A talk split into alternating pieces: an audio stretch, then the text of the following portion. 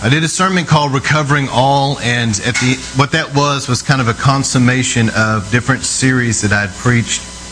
I did a series called The Protocol of Heaven, then I did a series on um, faith, I did a series on the end times, and I did a series called The Seductions of Satan. And all those different series kind of coming together, it culminated in a sermon called Recovering All. Well, this is kind of the same theme tonight there's a lot of things that I've preached, and I'm kind of bringing it all together under this sermon, and then I'm going to transition.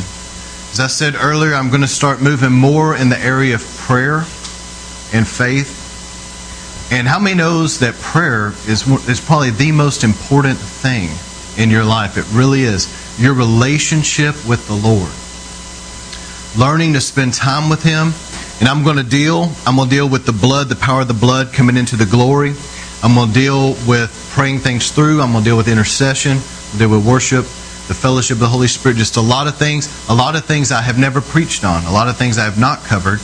And I believe that you guys will be tremendously blessed. I'm going to start that series next week. But just kind of summing this up, but I did a sermon recently called A Conquering religious witchcraft. And what that was, was a sermon I believe would be a blessing to anybody, but it was a sermon about breaking through the stronghold that's in this area of both religion and witchcraft. And it was a it was a real blessing to preach. I believe it's somewhat of a prophetic sermon. But then after that, this, these all go together. I did a sermon on called Hidden in Christ. And what that was was the Lord there's a, the scriptures say when Satan came, Jesus said, The prince of this world is coming, but he has nothing in me. And then another translation says he has nothing, he doesn't have a hold on me. And in a nutshell, what I talked about was when you really let the Lord do a deep sanctification, a deep purifying inside you, the enemy is no longer able to maintain his hold on you. So that's what that sermon was about. Then I shifted from personal liberty to the realm of the church and I dealt with the accuser of the brethren. And all of us, in that sermon in a nutshell, all of us have the opportunity when we're confronting, confronted with something maybe we don't agree with or we don't understand, that we can take it one of two ways. We can either be negative, critical, fault finding, and tear down, like an attacking, which would be the accuser of the brethren, or we could take it before the Lord and we could truly, with love, intercede for people and pray that the will of God be done, and it's out of love. And that would be Jesus ever lives to make intercession, and that would be us joining with the Lord in prayer for the unity of the, of the body of Christ. So that's that sermon in a nutshell. We have a choice. We can either join with the accuser or we could join with the Lord. In unity, for his purpose. Then, after that sermon, now I want to go into God's covering. And what I'm going to deal with is actually going out on the front lines and winning souls and seeing revival and things that you're going to need to know. Now there was a time that I would have preached a sermon like this and I would have talked to people like if you're if you feel you're called to go out and win souls, see revival, and be used of God and face spiritual warfare, this sermon, you really need to hear this. But I believe that we're moving into times in the last days when we're all going to need to know what's in this, just to be honest with you. Because I believe, the, you know, the Bible says in the book of Revelation that Satan saw that his time was short. And it says, Woe to the earth, because he came down with a vengeance. And I believe that we're either in those times or they're coming upon us very soon. And so we need to be under God's covering. And I'm going to talk about some things that most likely you have never heard in your life and never even thought of. But I want you to really, really take hold of this. Just like that sermon, Recovering All, I told you to take those notes and keep them in your Bible and go back to them. I'm just encouraging you to, to take these notes and fold them up, maybe keep them in your Bible that way you can go back to them and look over them down the road. All right. So how I'm going to start this is this. Jesus told a parable and he said, suppose one of you wants to build a tower. Will he not first sit down and estimate the cost to see if he has enough money to complete it? Now, the whole message of that parable was you don't want to start something that you can't finish. And many of us are wanting to go after God and, and, and do what He's called us to do and see great things, but the Lord is saying to us, count the cost. Be ready to endure hardship as a good soldier. That while you're pressing into the higher calling and pressing into what God has for you, and times get tough, that we're not going to bail out. But we've already counted the cost. And no matter what Satan brings, come hell, come high water, come satanic attack, whatever it is, we're still going after God. And we're going to do what He's called us to do and be faithful where He has us posted. We're going to be faithful to our post, to not abandon our post. That is what I feel tonight. Because I believe that revival, great revival, is sweeping America. I believe with all my heart there's been so many prophecies that America will be ablaze in the fires of revival. There's no doubt in my mind. We're seeing a great awakening. And as that happens, Dallas eventually is going to become like a hub. And the devil's not going to sit back passively. Because most likely this great revival is going to affect not only the whole nation, but it's going to begin to affect the nations of the world as, as, as people are taking the fires of revival out of America to the nations. And how many knows that the devil is not going to send some wimpy little pathetic demon to attack something like that? He's going to send some pretty strong, intense. And we need to be ready, since God has us at this post, to be able to endure and see the greater things that God has. And so let's count the cost and let's be ready. Now, this is how I want to start this out. A lot of the battleground that all of us face as Christians is in the mind area, in your imagination, in your mind, and in your emotions. Because strongholds have to do, strongholds is like a house built of thoughts. Just like you would build a castle stone upon stone, and you would build this castle, a stronghold in a person is a house of thoughts that are wrong thoughts. They've believed things that they shouldn't believe about themselves, about others, and they, they perceive things from the enemy's perspective. The lies of the enemy have been believed. And that has built over time within people strongholds. And once those strongholds have set into people's thinking and it's set into their heart, they begin to perceive everything in life through that stronghold. And the enemy can begin to traffic in and out of their life through that stronghold. And so it's so important that we pull down these strongholds. Let me give you some things in the church world. The church I'm speaking here in America, but really this is all over the world. The church, by and large, has accepted the fact that sinful, compromising, defeated, divided, powerless Christianity is the reality of the way that it's supposed to be. But that is far from God's reality that was displayed both through the life of His Son when He walked the earth and that of the early church that we read about in the book of Acts. So many churches, mainline denominations, ministries all over the world are accepting some kind of false reality of what Christianity is supposed to be. But we need to get back to the book of Acts and we need to go back to look at the actual life of Jesus Christ and how he walked in the supernatural and the miraculous every day as if that was normal and he came to seek and save the lost. The church is not supposed to be some kind of a country club where people come together and socialize. It's supposed to be a spiritual hospital for the hurting to be able to come and get ministry. And we don't need to be a referral service where every time somebody has a problem, we can refer them to a good shrink or to a good doctor or to a good banker if they have financial problems or something like that. We're not supposed to be a referral service. We're supposed to be able to pray and believe God and see breakthrough in people's lives by the power of the Holy Spirit and the Word of God. And when you really preach the Word of God, you'll see that the Word of God will shatter strongholds. And when you operate under the anointing, you'll see the anointing will destroy yokes and bring breakthrough in people's lives. But many people, before I get off this, have accepted things about themselves that are not true. And I want you to think about this because you've got to pull down these strongholds.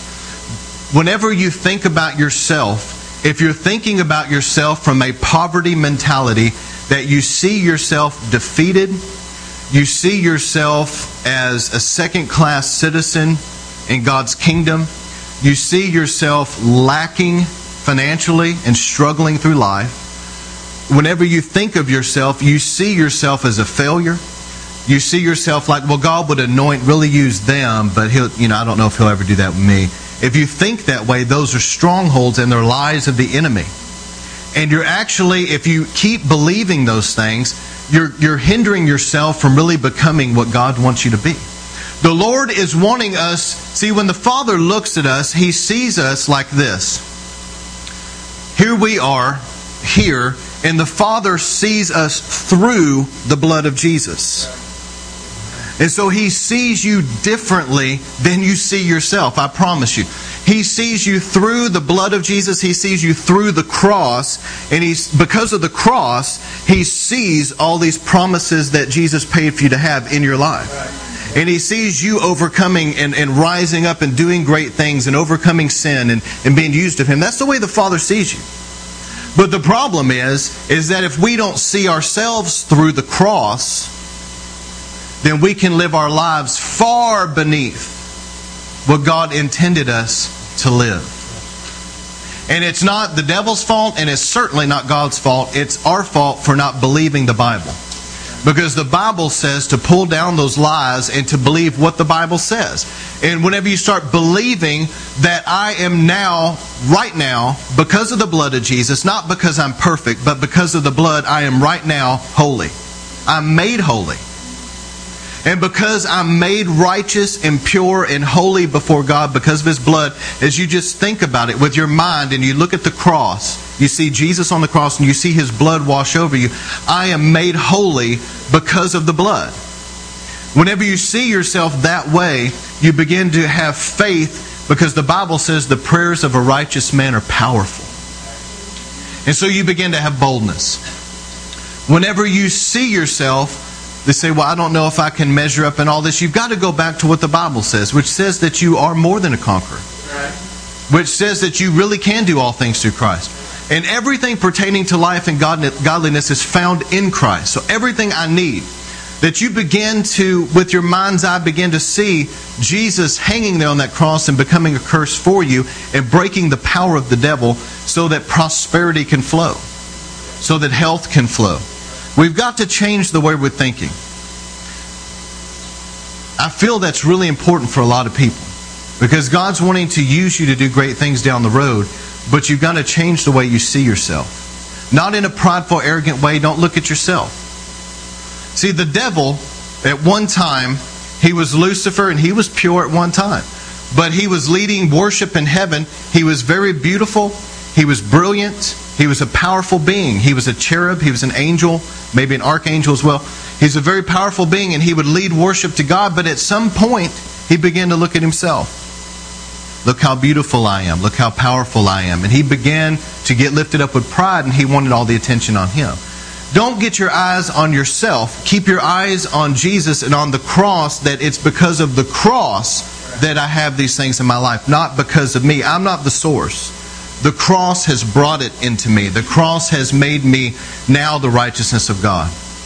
Do you see what I'm saying? Because if you keep looking at yourself and seeing yourself righteous, and it can become a very prideful thing. But when you look at Jesus and you realize I'm nothing but because of what he did, all of these promises are mine now. Amen. They are mine now. But here's some things as we're moving into these last days We are, we are going, all of us as Christians all over the world are going to begin in an ever increasing measure facing higher levels of spiritual warfare than what people that lived 50 years ago faced. We're entering into times the Bible calls the last days. You know, when Satan started out in the Garden of Eden, this is, you know, metaphorically speaking, but he, he appeared as a serpent. But when you read about him in the book of Revelation, he's shown up as a great dragon, which it, it's actually translated a huge, enormous serpent. It appears as though because of all the sin and all the filth that's in the world, he's grown in great power. Does that make sense? And so we're facing things in the last days that our forefathers didn't face. And so I want to bring this word to you as, as an encouragement that in Christ you have everything you need to overcome. You can come up under his blood and be protected. And everything that he paid for you to have, you can walk in it. But these are some, some tidbits of wisdom that I'm going to give you that I believe will help sustain you. The first one is this we've got to make sure that we're under the right covering. I don't think that any of us can truly understand and appreciate how extremely important it is that you are under a good spiritual covering. Because the way the spiritual covering is trickles down to everybody else. And not every Ministry, not every covering that's out there is a good covering. Are you hearing me? Number one, I believe that because we're moving into the last days, I believe with all my heart, God is going to force things more and more to move into biblical Christianity. Do you hear what I'm saying? All this man-made stuff is going to it's going to be seen for what it is because of the, the trying times that we live. Things that are built on sand that are man-made are going to crumble and they're going to crack and they're going to suffer. But things that are god-made that are god established will be on the rock and they will be sustained because of the storms that are coming. And one of them is this. We've got to get back under apostolic covering. That's just biblical that is biblical. And the problem is that, number one, a lot of different, and I'm talking about all over the world, all over the world, a lot of different uh, denominations and fellowships. It is not apostolic, it's voted on. It's a sometimes it's just a popularity contest, and whoever gets voted into a position of authority, they're in this apostolic office but they do not have an apostolic calling, they do not have an apostolic mantle, and they do not have the anointing to be an adequate covering. They're there by title, but they're not, they're not there by heaven's authority. That's a big difference, friend. And we need to make sure that there's nothing wrong with being a part of some kind of fellowship or denomination at all. But I'm just saying that wherever you're at, there needs to be a solid apostolic covering somewhere that's of God that is over that. Why? Because they have the authority to cover. That's what God has established in them. And pastors have the authority to cover a church, but apostolic people have authority to cover movements. That's just the way it is. And we've got to rightly discern the body. Now, I know that in 1 Corinthians 11 23 through 32, I know that it's talking about the Lord's Supper. And when it says rightly discerning the body, it's talking about understanding when you take the wafer that it represents his stripes for your healing. I know what that means, and I'm going to get to that. But I also believe that there's a message in rightly discerning the Lord's body that we rightly discern where we're supposed to be in the Lord's body. What fellowship are you supposed to be a part of? Where are you supposed to be? This is important. And the Bible says that some are sick, weak, and die prematurely because they're not rightly discerning the body. Now, I do believe that's talking about the Lord's Supper. But I also believe when people are not adequately covered, they come under attack and they're not protected the way they should be. I just believe that, friend. We need a strong covering in these last days. And a strong covering is not just apostolic, but it is prayer. And you know that I was listening to Dr. Cho, and he's, he's a very apostolic man, but he's a very powerful man of prayer. And as far as prayer goes, he's one of, one of these people that I really admire.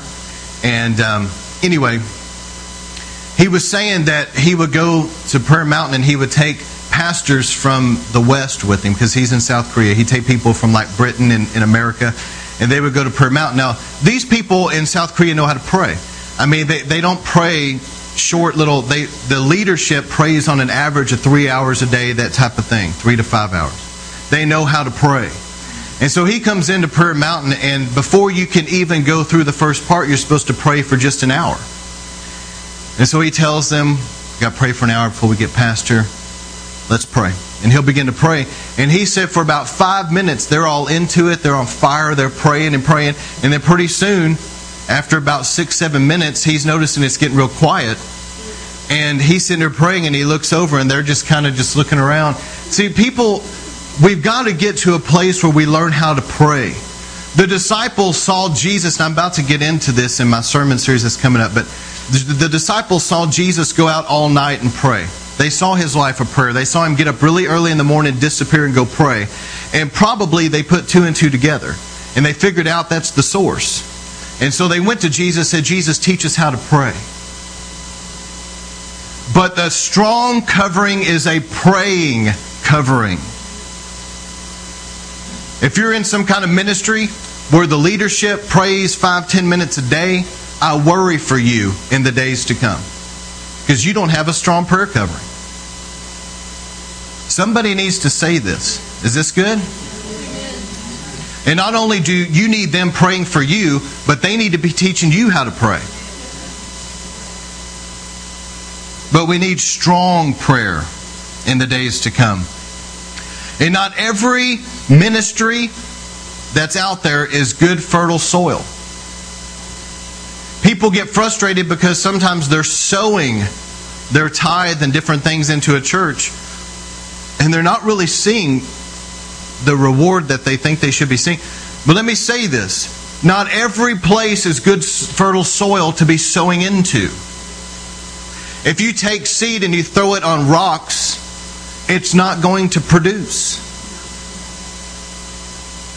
You need to find, I'm telling you, I can't even begin to explain to you, and I'm not sure I've even wrapped my mind around how important in the days to come it's going to be to have a strong, powerful covering over you that prays for you that is blessing you and that it's good soil that you can sow into, and because you're sowing into it, heaven is reaping back in your life because it's good soil.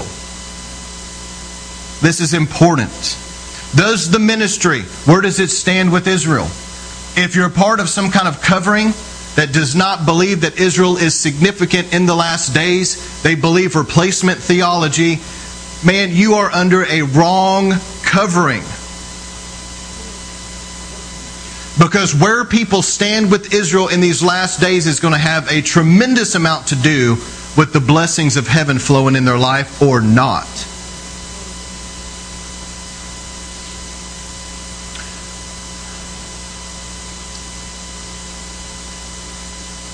And it's sad to me because some people, they don't even consider any of the things I just told you.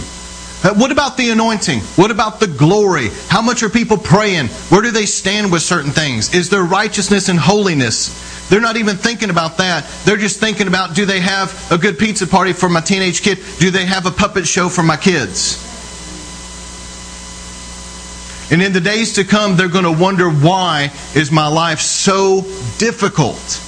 I'm praying, I'm believing for things, but it's like, and what it is, is they don't have a strong covering over them a strong, powerful covering over people. It's like whenever you see the birds that form the V, the one that's in the middle is breaking through. It's taking the resistance, the one in the middle is taking the resistance so that everybody else can flow and just kind of ride in that. And that's what a strong covering does. They have the authority from the Lord and they have the anointing to be able to take that resistance and it's not going to hurt them because they have the authority to do that. And whenever you come under that, you're, you're riding behind that, and they're paving a way spiritually.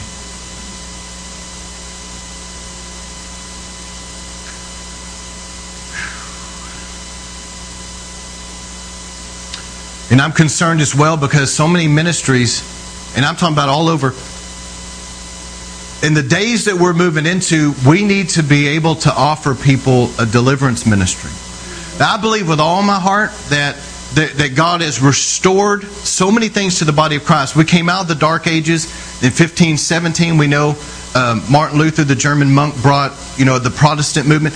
And then around the 1900s, we saw great revivals, and we've seen the healing ministry restored. We've seen the baptism in the Holy Spirit revival.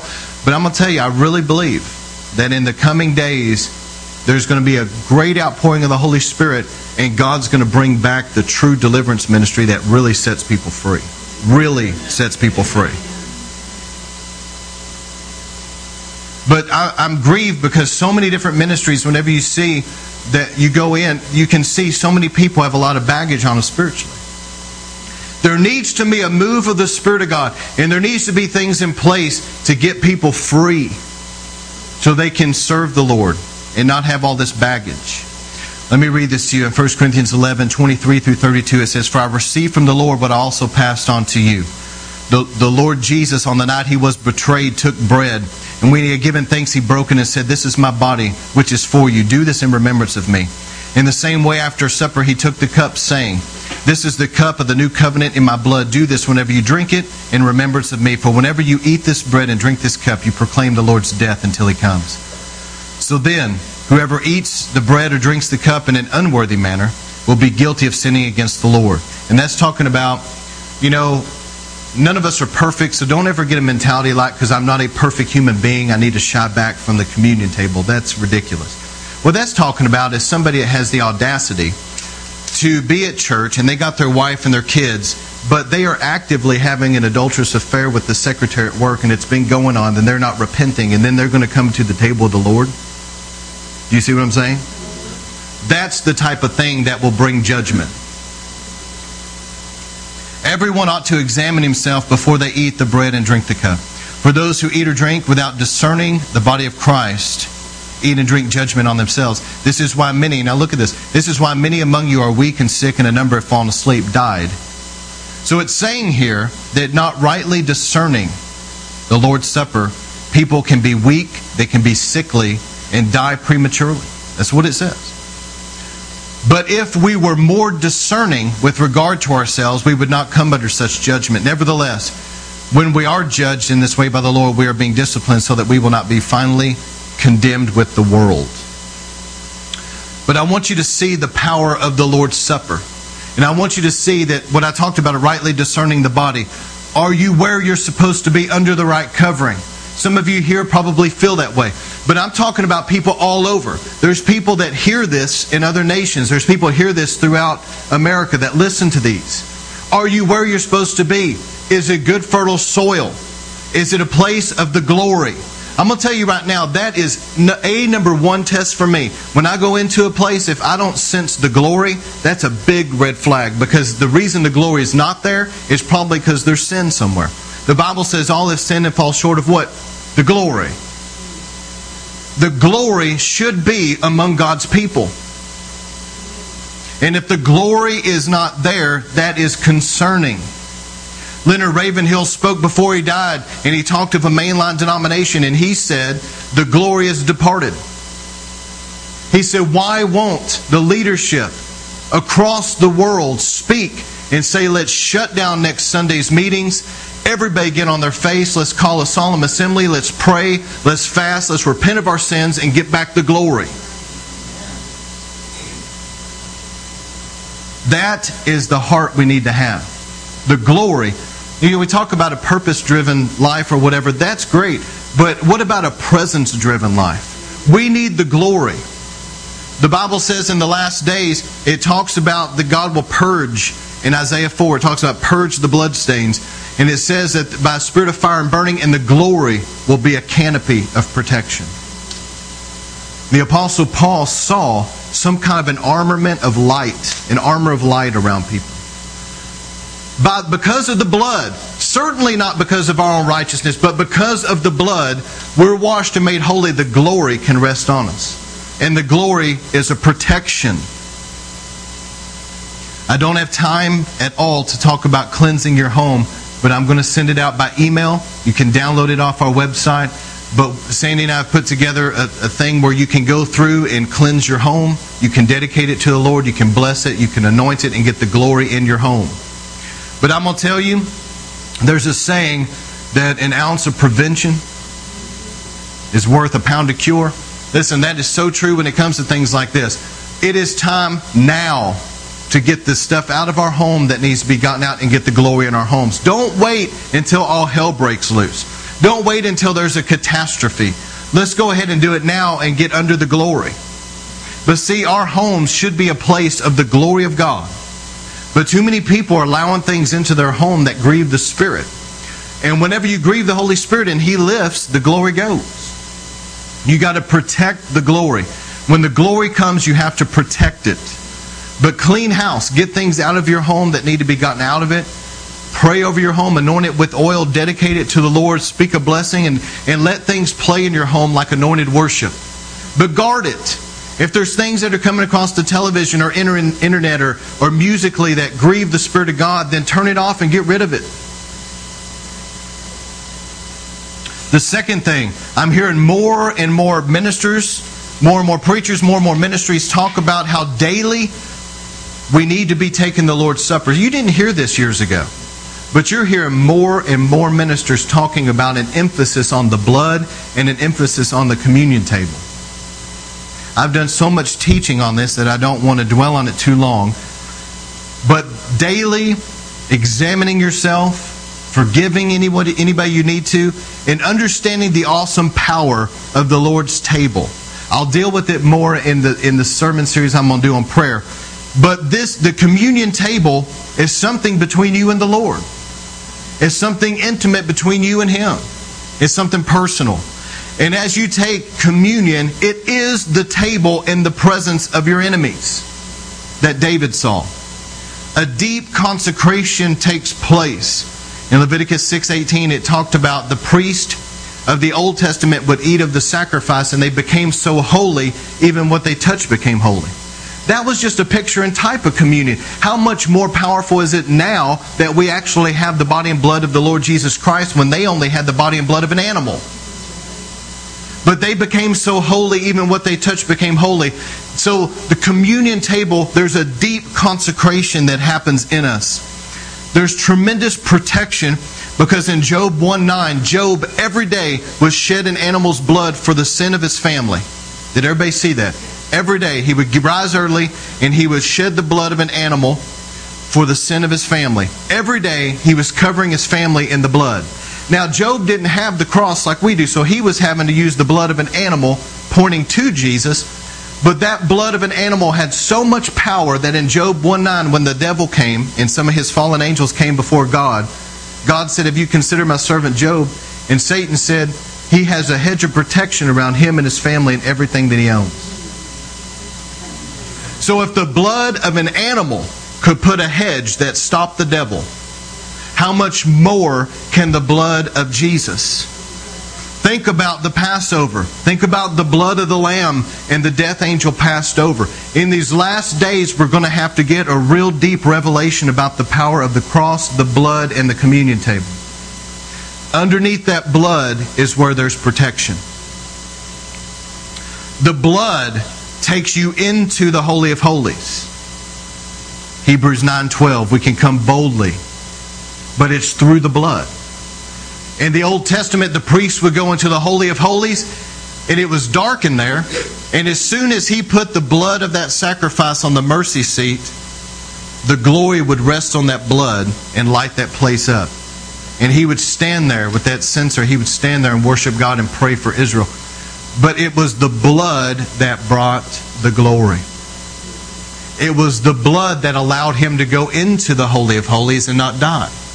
It is the blood that brings you into God's presence, and it's the blood that allows the glory to rest on you. In 1 Corinthians 5 7, it talked about the yeast being purged out by keeping the feast. keeping the feast was a reference to communion, the Lord's table. And the yeast represents sin. So, what Paul was saying, as you, as a church family, are taking communion on a regular basis, it is purging out the remaining sin out of your life. It's purging it out, it's sanctifying you. Also in 1 Samuel 21, David and his men were weary in battle. They came to the tabernacle, and the priest allowed David and his men to eat the consecrated bread that was supposed to only be for the priest. But when they ate it, it, it says it gave them strength for the battle. I believe that the communion table will give you strength for the battle.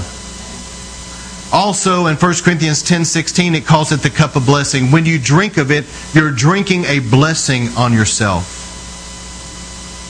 One lamb per household. I don't want to get bogged down because I am going to talk about this later, but Bill Johnson talked about a lady that had a son. She was a Christian. He was in the occult. I've shared this. He was away from God. He was a total heathen in rebellion. And the Lord spoke to her one lamb per household, and that lamb in the Passover, that whole family would have one lamb but they benefited from that blood. The whole family did. And so she took communion on behalf of her and her family, and it broke something in the spirit realm. And he had been he had been so hateful, so mean, so rebellious, so away from God in the, in the occult, mind you. Okay, and something broke, and he called her quickly after that. And not only did he call her and ask forgiveness, he got saved. It totally broke something off his life. Understanding that there's one lamb per household and those that are in leadership over ministries, you understand that as you're um, over that whole ministry, it's one lamb per ministry. That's why the Bible says that a church is one lump. Remember that? The yeast can work through one lump. You're one batch of dough. In other words, we're one. And so the headship can take communion on behalf, if that makes sense. One lamb per household. Another thing is speaking, speaking Psalm 91. I recommend that you memorize that. I quote that every day in my personal prayer time over all of us in this ministry. There was a general, I can't remember if it was a sergeant or a general, but uh, a leader that was over the British military during World War II. And he was a Christian man, apparently, but he had a Bible. And all these people were dying around him. And he said this to his, his company of men, whether it was his platoon as a sergeant, whatever, he said to his men, he said, every day we're going to quote Psalm 91 together, and we're going to believe God to put us under the shadow of his wings. Okay? Every day they did that, and did you know people died all around them, and they did not suffer loss? There's a power in Psalm 91. And when you speak it out over you and your family and your ministry, there's, there's something about that, speaking that out. It's a powerful thing. The armor of God, we've got to have it on every day. I'm telling you, angels, demons in the spirit realm, they can see if you got your armor on. Some of you may be kind of exposed right now, okay? Another thing, make sure that you're going through personal deliverance and get every door closed in your life, that there's nothing there. Having accountability in place, let me explain that. We need to have people that we can talk to. Everybody does. The Bible says, confess your sins one to another, pray for one another so that you can be healed. We need one another. We need to be able to have people in our lives that you can go to in confidence and private and they can you can talk to them and they can pray for you. Uh, be careful who you trust with, with confidential things, okay? But you need to have people that you can trust and that will pray for you. And I remember that there was a prophetic word about a major increase of anointing, and I've learned over the years that attack happens before blessing. And so we come under a, a major attack. I'd come under a major attack. I went through the second worst betrayal of my life. And because of that, I was emotionally wounded. But I still had to function. Just because you get a knife stuck in you and rip you open doesn't mean you can just go stop. You still got to function in life. You still got to minister and preach the gospel. You still got to do everything. But I knew that because of being wounded, I knew that if I wasn't careful, I could overreact. Because, see, the accuser of the brethren was at work. I mean, it was raging. All this hatefulness, this, it was just, it was evil. It was just launched against me. And while this is going on, I knew that I had, if I wasn't careful, I could overreact to it or I could underreact. Are you hearing what I'm saying? And the devil wants you to either overreact or underreact.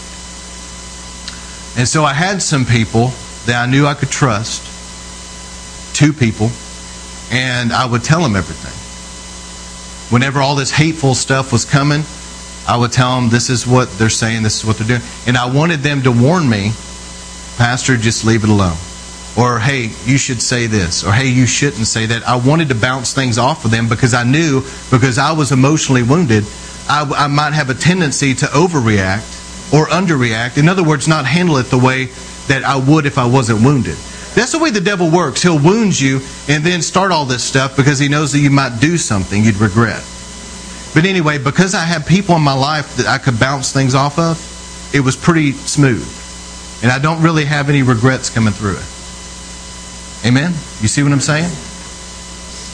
But we need people to help us whenever we're attacked to pray for us. And have people around you that will tell you the truth in love.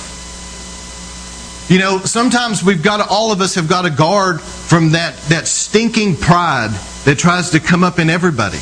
I remember I had a really good friend of mine. I hope you hear this story. And I loved him and we were close. But he was he was a shy individual at first, but he began to be mentored by a very powerful evangelistic ministry. And because he was being mentored by these people, he really started growing spiritually. And he began to share his faith, he began to be more bold, and God began to use him. But I watched, and I hope that you hear this and let this really minister to you, but I watched him, and given some time, he began to get pretty cocky about it. And he would start making statements like one of these ministry leaders that he was learning from would be asked a question and then they would answer it and then he would say to other people well i would have answered it different than that. And he was beginning to be critical of them and set himself up above them and seeing himself superior to them. The very people that mentored him, that he wouldn't even hardly know anything in the first place about it, if it wasn't for them, now he was seeing himself superior to where he could be correcting them and he could be critical of them. The story doesn't end there. I was watching this and it was really concerning me. And as he went on, he was a part of a different church, and the pastor had asked him to do something. He got mad about it.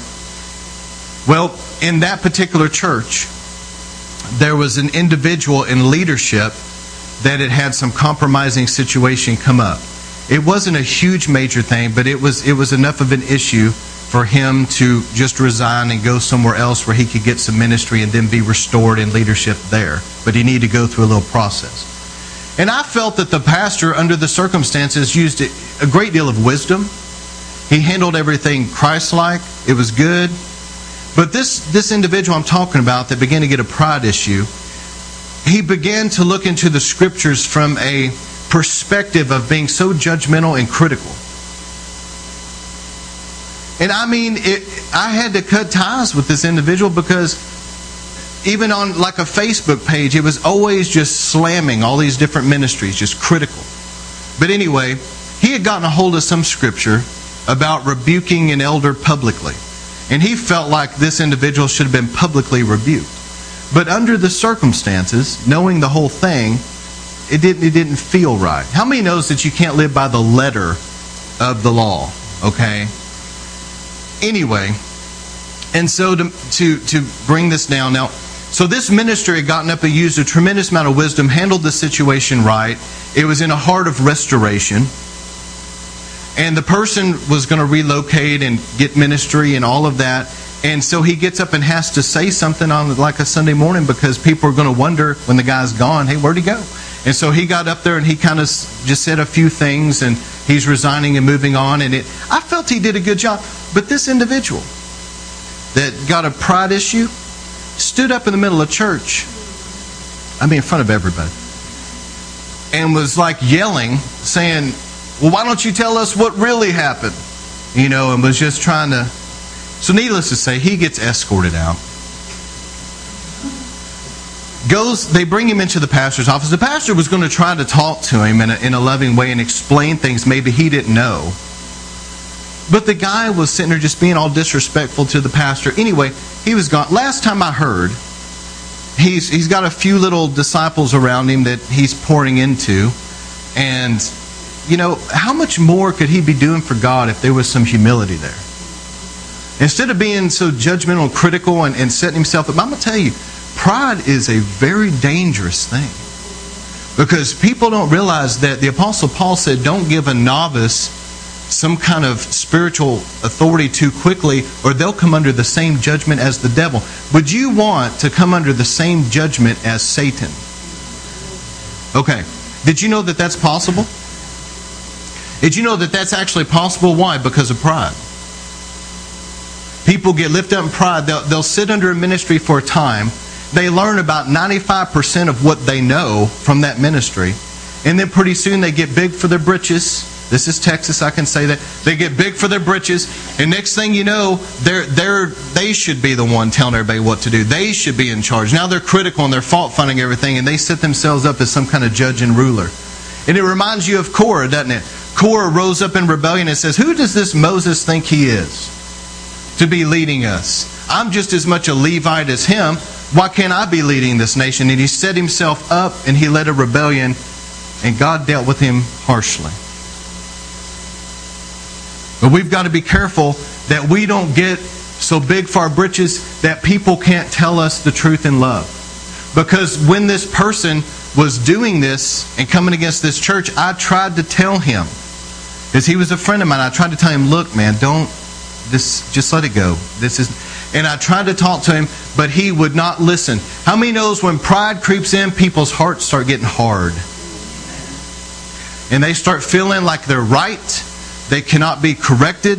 They won't listen to anybody. And they have to crash and burn. Another thing, not only do we need people around us that can speak into our lives and tell us things that we may not want to hear all the time, but we also need a blessing spoken over our lives. I've preached a lot on this, but Jacob and Esau, even though Jacob deceived his way into getting his father's blessing, whenever his father spoke a blessing over him, it stuck on him and it followed him the rest of his life, and Esau did not have it. The father's blessing is extremely powerful a biological father, a spiritual father, and a pastor. I believe in the days that we're moving into, that we are going to need to understand the power of speaking blessings.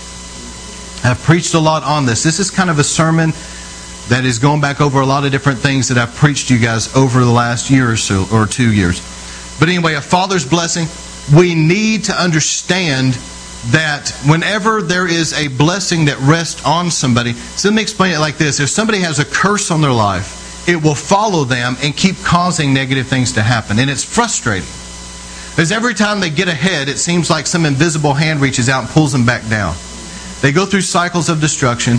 They're frustrated all the time. But the way that you break out of that is you understand, number one, the power of the cross, and you start obeying the Bible, and you break free from those old curses and come under blessings. But there's got to be an element there of letting authority figures speak a blessing over you whenever I had my father speak a father's blessing, it's very powerful. And that stuck on my life. But I've also had people that were spiritual fathers speak a blessing. I've had people that I respected that came into my ministry somehow speak a blessing over the ministry. And of course, I speak a blessing over you guys. But I'm going to tell you the power of speaking blessings is this. Whatever you say, it's coming out and it's resting and it's causing those things to happen.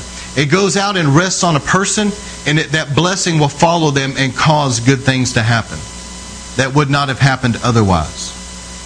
That's why whenever God spoke through the tabernacle to Moses and Aaron, he told Aaron, whenever the people come in and they offer the sacrifice, you stand there. It was the head of the household that would come in, okay? You stand there and you speak this blessing over him. And Aaron would lift up his hands and he would speak over him, May the Lord bless you and keep you. May he make his face shine upon you. May he be gracious unto you and lift up his countenance toward you and give you his peace. and he would put those words on that head of that household. It was connected to the sacrifice he brought. Whenever, I've shared this before, but whenever Abram, God had made Abram so many promises, he wasn't even Abraham yet, and he defeated those three kings. He stood before Melchizedek, who was a priest, and they, they broke bread and shared that wine. They took communion together.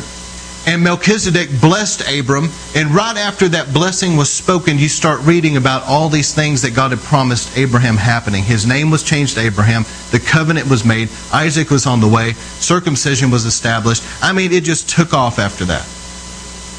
There's something about a blessing that will move things. And blessings don't always change things quickly. When you start speaking blessings in your house, you start blessing your house, you start blessing your finances, you start blessing yourself, your family, you bless your health. It's kind of like dry ground. When it rains on dry ground, it soaks it up pretty quick, but if you'll keep blessing, it'll become like standing water eventually. But how many knows that Satan cannot curse what God has blessed? And if you put blessings on everything, whenever Satan comes, he's going to have a hard time cursing what God has blessed. Right the power of blessings. Another thing is make sure that you're in the center of God's will. Some people base their decisions on where they live geographically on how much money they can make, and that's the only thing that they think about.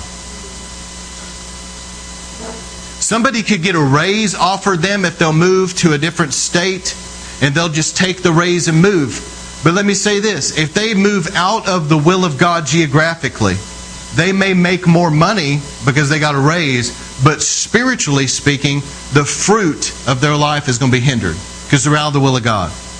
And we need to make sure that we're in the will of God geographically.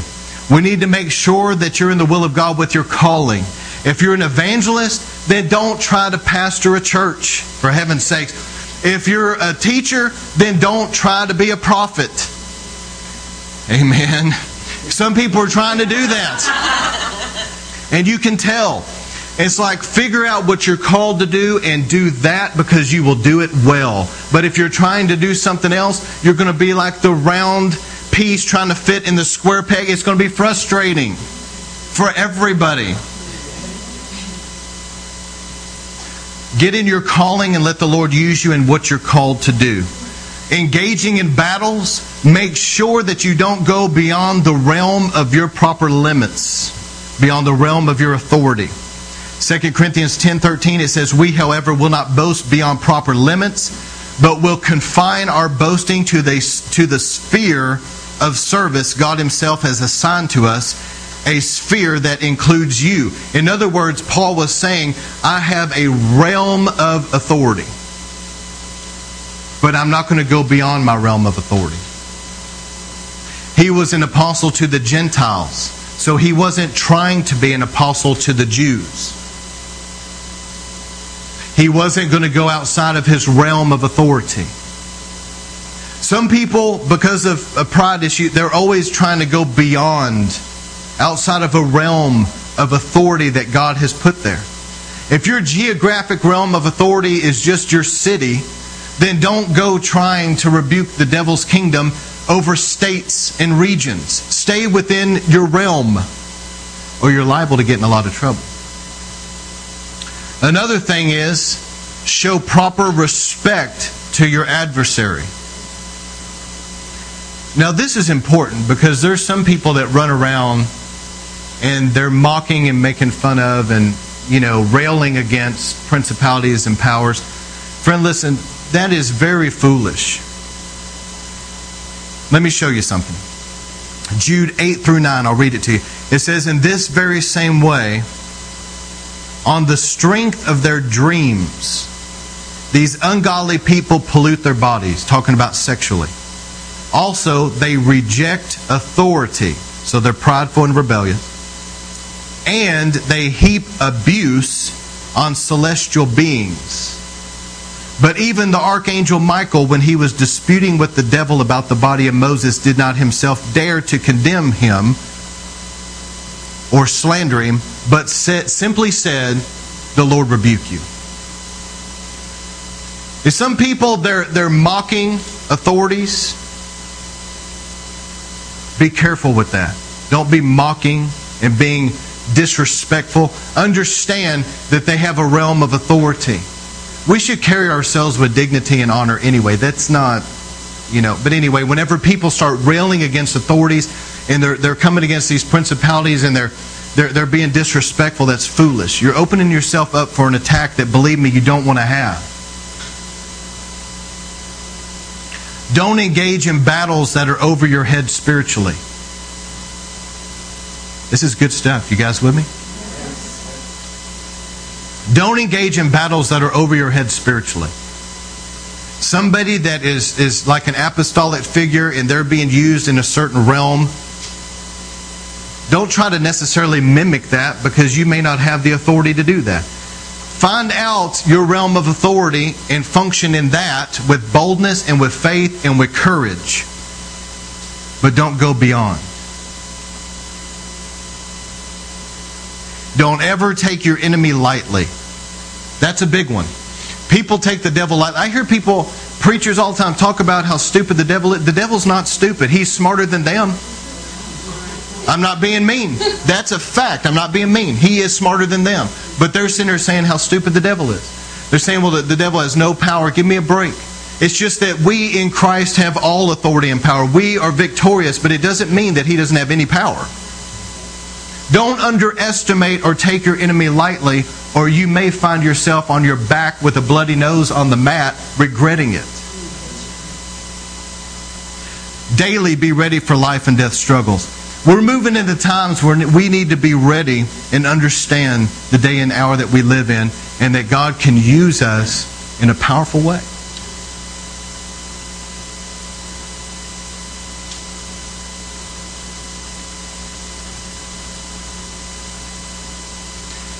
Here's another thing make sure that you have prayer and fasting levels where they need to be. That's why we have the Watchman program here. That's why I teach a lot on prayer. That's why we have corporate prayer. But prayer and fasting levels need to be up on an adequate level to deal with the prevailing spiritual warfare you're dealing with. Because if the prayer and fasting levels are not up to par, then the enemy is going to be oppressing some. You've got to get the levels of prayer and fasting up where they need to be to sustain a long term victory. And to be able to take ground and move at the speed you need to be moving. Because if prayer and fasting is not where it needs to be, things will slow down. The enemy will try to put up a resistance to where you should spiritually be going 65 miles an hour, but you're only going about 35. And it's like the enemy begins to try to restrict and confine where your fruit levels should be up here, but it's only here. Prayer and fasting levels begin to break you out of that and into everything God has for you.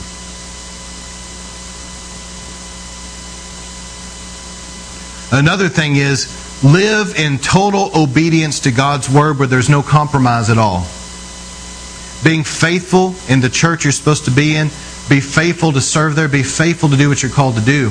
But make sure that the way you're living, even in secret, is righteous. Because I'm going to tell you something. Some people have an attitude like, well, nobody's looking. There's never a time in your life that nobody's looking. Number one, God sees it. But number two, I promise you the devil's kingdom sees it. If somebody is going to be going after God and seeing souls saved, and you're, you're coming in a way of defeating the devil's kingdom, and then you got some little hidden sin back here, your brothers and sisters in Christ may not know about it, but I promise you the enemy does. And it's just a matter of time before he slithers in that crack and slaps you around a little bit. Is making sure that the sin is out what do you do in secret? What are you looking at? What are you listening to? What's going on in your life? And being faithful with your tithe. The time is coming, friend. Listen, the Bible says that when we don't tithe, which I'm speaking to people that for the most part I believe do. Okay, so I know I'm preaching to the choir here, but when you don't tithe, the Bible says you're stealing from God. Okay? It belongs to Him, and you're stealing it from Him, and you're spending it on yourself. And people wonder why is it so hard financially? Well, start doing what the Bible says and obey the Lord, And when you obey him, then he will do what he said. He'll rebuke the devourer. He'll open the heavens. He'll pour out blessings. He'll give you increase. And he'll bless your life. Okay?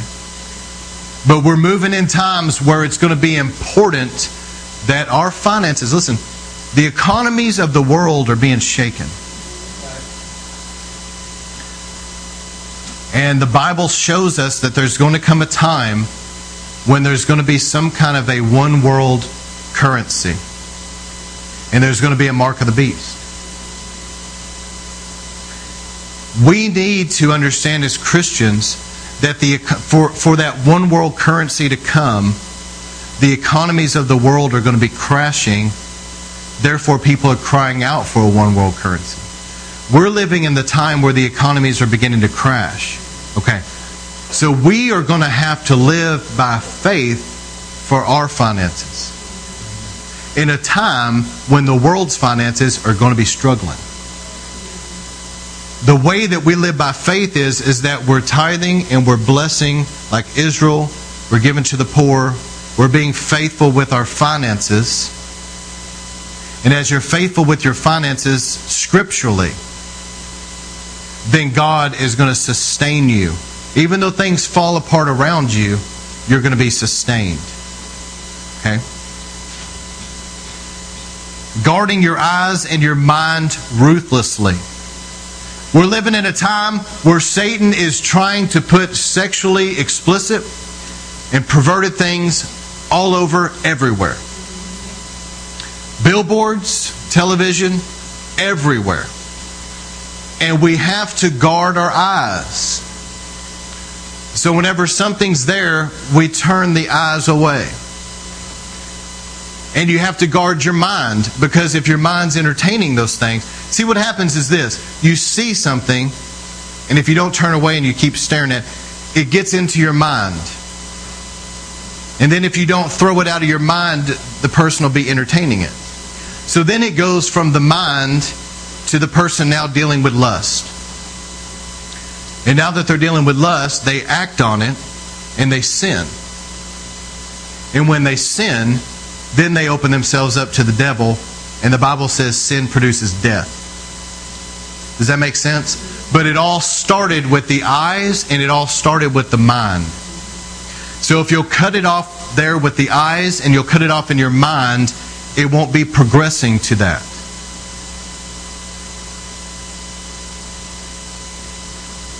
All right, let me give you a few more things before I close. Be led by the Holy Spirit. We got to make sure that we're being led by the Holy Spirit and that we're praying in the Spirit. I can't tell you how important it is that we get to know the Holy Spirit. We have to know the Holy Spirit's voice and His presence. God the Father is in heaven right now. The Bible calls the third heaven. That's where He's at. Jesus is at His right hand. The person who's in you and with you is the Holy Spirit. He's the best friend you got here right now. Okay? Get to know him. He will tell you, nah, don't do that. He, he will help you. He'll say, I'm serious. He'll tell you, yes, invest in that. Don't do that. Watch out for that person. That person's okay. Do this. Go. I mean, he will help you in all realms of life. But you have to get to know him. You have to get to know his voice. What does his voice sound like? What does his presence feel like? Because the enemy, one of the ways the enemy attacks is he tries to send a lot of counterfeits because it serves two purposes. Number one, a counterfeit will cause people to either accept that counterfeit is real or it will make the person so afraid that they'll pull away from everything. They're so afraid of getting a counterfeit that they don't want the real. You see what I'm saying? But get to know the Holy Spirit. Here's what happens when you pray in the Spirit. The Bible says that you utter mysteries, which means great revelation will come into your life. The Bible says the Holy Spirit prays through you the perfect will of God. You can't beat that. The Bible says that it's part of your armor. It sharpens your discernment. Trust me, it makes you more sensitive to the spirit in the spirit realm, what's going on. It builds up your most holy faith. I believe that the enemy cannot understand what you're praying because it's a heavenly language. I understand sometimes it's an earthly dialect, especially in a message in tongues or something, but whenever people get a prayer language, 99% of the time you're praying in a heavenly language, and the enemy's not going to know what's going on. The Bible also says that you will stay in the perfect will of God because the Holy Spirit is praying that over you. The Holy Spirit is praying over your life the perfect will of God over and over and over, and it causes that your life is staying right in the center of the will of God. The Bible talks about you being strengthened by the power of the Holy Spirit in your inner man. Isn't that awesome? I believe that it has a sanctifying work. Remember, the Bible says, How can sweet water and salt water come out of the same mouth? All right. As you're praying in the Holy Ghost, I believe the Lord sanctifies that tongue.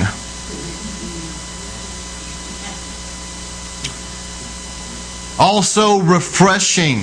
It brings refreshing in your life. And Jesus said, True worshipers will worship in the Spirit. As you're worshiping in the Spirit, that's what Jesus was talking about. That's a lot right there of benefits of praying in tongues. I recommend you spend some time praying in the Spirit. Also, make sure on a personal level that you as an individual learn how to pray and have a powerful prayer life in these last days. You need to be able to hear from God. You need to be able that your prayer life has become something powerful so that when you come out of your personal prayer life, you have enough anointing to face the day in front of you. You're, you're sensitive to the Holy Spirit so He can lead you throughout the day. Another thing I recommend is that you document the revelation God gives you. If God gives you a dream, write it down. If God gives you a prophetic word from somebody, document it. You know, keep it documented somewhere in your Bible or in some kind of a folder because you want to be able to go back to that. You know, sometimes God gives people some kind of revelation. And how many knows anytime God speaks, it's important? You know, and, people will get something from God and then they'll never document it. And then, you know, a couple weeks passes and they're like, you know, I had a dream and I really felt it was from God, but I can't remember the dream. And that's happened to me too. And I've learned that I need to write things down. I need to document things. Some of the some of you remember the last time we had a prayer meeting in in, in uh, 2012, and we had some revelation. We sat down and documented some revelation. I'm now going back and seeing some of that revelation that God gave us that it's coming in this sermon series that I'm about to do now. But it's important that we documented it and prayed over it. Make sure you stay in the Word. That's kind of a given. Okay, we got to stay in the Word. But this is the last thing I close with this. Don't try to reason everything away in the natural. I believe that Americans in the, in the West are probably the worst about this on the planet. And that is every time anything happens, it's like they're going to try to explain it away if there's any way possible. The depression has something to do with it being a cloudy day. It has something to do with the, you know, the barometric pressure or maybe it's whatever. Somebody said something and they try to always explain away everything that's going on as it being some kind of a natural reasonable explanation that there's no way that it could be spiritual but but if I if I can find a way Listen, friend, a lot of things that's going on is spiritual, and quit trying to explain everything away. Because if you're always doing that, then the enemy is liable to be slapping you around for a long time before you even figure out that it's the enemy. Are you hear what I'm saying?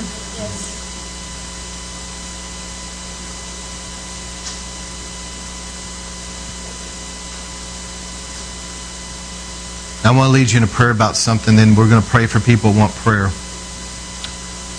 It's important just to be sensitive to the Holy Spirit in these services because the Holy Spirit can do more in a moment than we can do in a lifetime. Just being sensitive to Him and letting Him touch people. But I'm concerned about this that we don't have a stronghold in our lives of getting lukewarm. If we're not careful, the Bible talks about the Laodicean church, but people that have studied that out understand that those seven churches represent the church age, and the Laodicean church is the last day church. And the prophetic warning of the Lord is that the last day church would have a tendency to be lukewarm. The last day church will have a tendency, if they're not careful, to be lukewarm. Because the increase of wickedness will cause people's love to grow cold. Because of the pressure of the day and hour we live, the devil's trying to wear out the saints. The Bible talked about people will hate and betray each other. We're living in a time where there's just a lot of hurtful things going on. And if we're not careful, we can get down to a place spiritually where we become lukewarm. But here's the scary thing about lukewarm. Jesus said about lukewarm, he would actually rather you be either hot or cold. He would rather you be cold than lukewarm. And he said, But because you're lukewarm, I'll vomit you out of my mouth. And that's what it means. It makes the Lord nauseous that people get lukewarm. And in a lukewarm state, people get religious, they get comfortable with their religion and they quit caring about the lost and hurting. And that's what I want us to pray about. I don't want any of us to get lukewarm. We go through seasons in life that are difficult, all of us do. But ultimately, we need to keep the fire burning.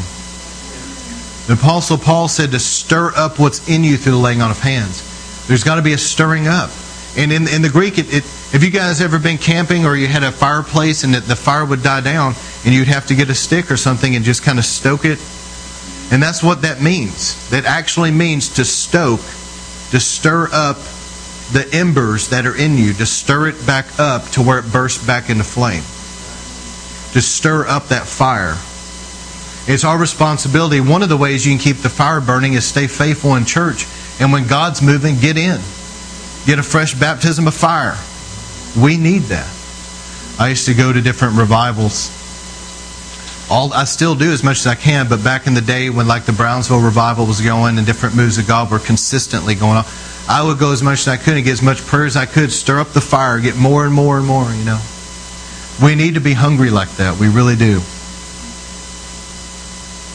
But anyway, here's what I want to do. I want you to pray with me. Lord, everybody say this out loud. Jesus, Jesus I ask your forgiveness, ask your forgiveness in my life. in my life In any way in any way that I've grown lukewarm. I've grown lukewarm. I'm asking you I'm asking you to stir up to stir up what's in me. what's in me, Send a fresh send a fresh baptism of fire. baptism of fire, Put a fresh anointing put a fresh in my life. in my life, Set me ablaze set me ablaze that I might burn for you. that I might burn for you. Help me to love me to love what you love what you love and hate what you hate. and hate what you hate.